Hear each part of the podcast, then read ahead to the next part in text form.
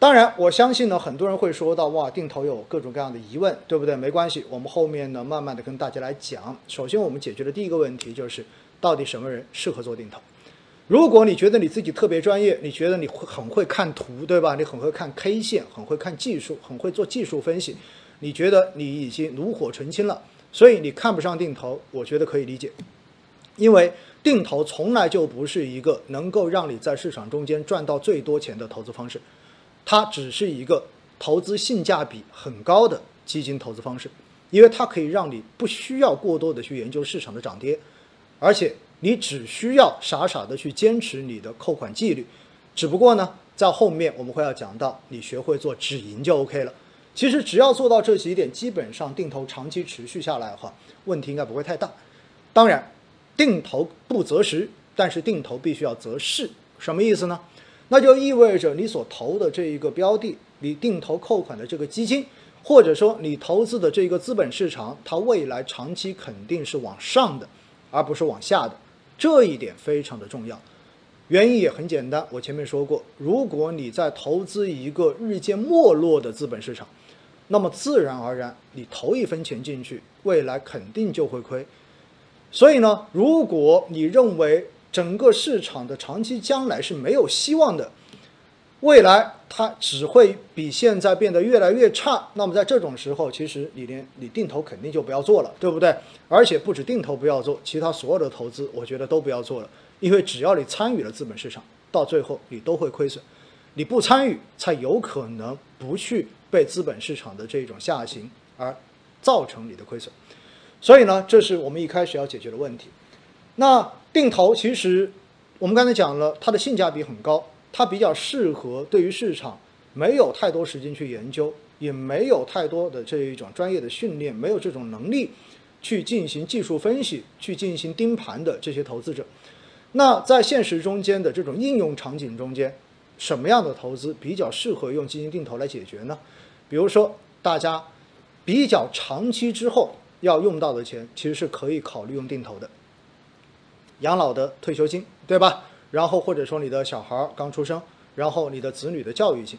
像我自己为什么会在二零零七年开始做定投哈？其实原因也非常简单，因为我的女儿是二零零七年的年底出生的，所以当时我在二零零七年的九月底、十月初去做定投的扣款，想到的就是帮她准备十六年之后上大学的一个教育金。所以的话呢，出于对于未来十六年的这个长期的一个预期，我才会去设置我的第一支跟第二支基金定投。因此哈，就是时间要足够的长，因为时间够长，意味着你放弃了你这个资金的流动性，对吧？还记得我们讲过投资中间每类资产的三种属性吗？流动性、收益性，还有安全性。所以呢，当我放弃了足够长的流动性，那我就可以去追求更高的收益性和更高的安全性。所以呢，用基金定投来实现这一种，我觉得相对而言是可以去考虑的。而第二种的话呢，就是月光族。对于月光一族而言的话呢，对年轻人而言，其实最重要的是把钱存下来，对吗？因为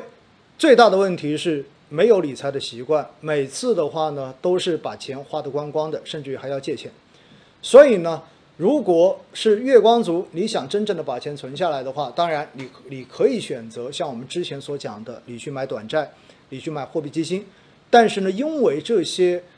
方式相对而言，它变现的难度都很低，就是你随时可以变现，所以很难说你真正的能够管住自己的手。因此呢，这个时候哈，我们选择在发放工资的当天，因为你每个月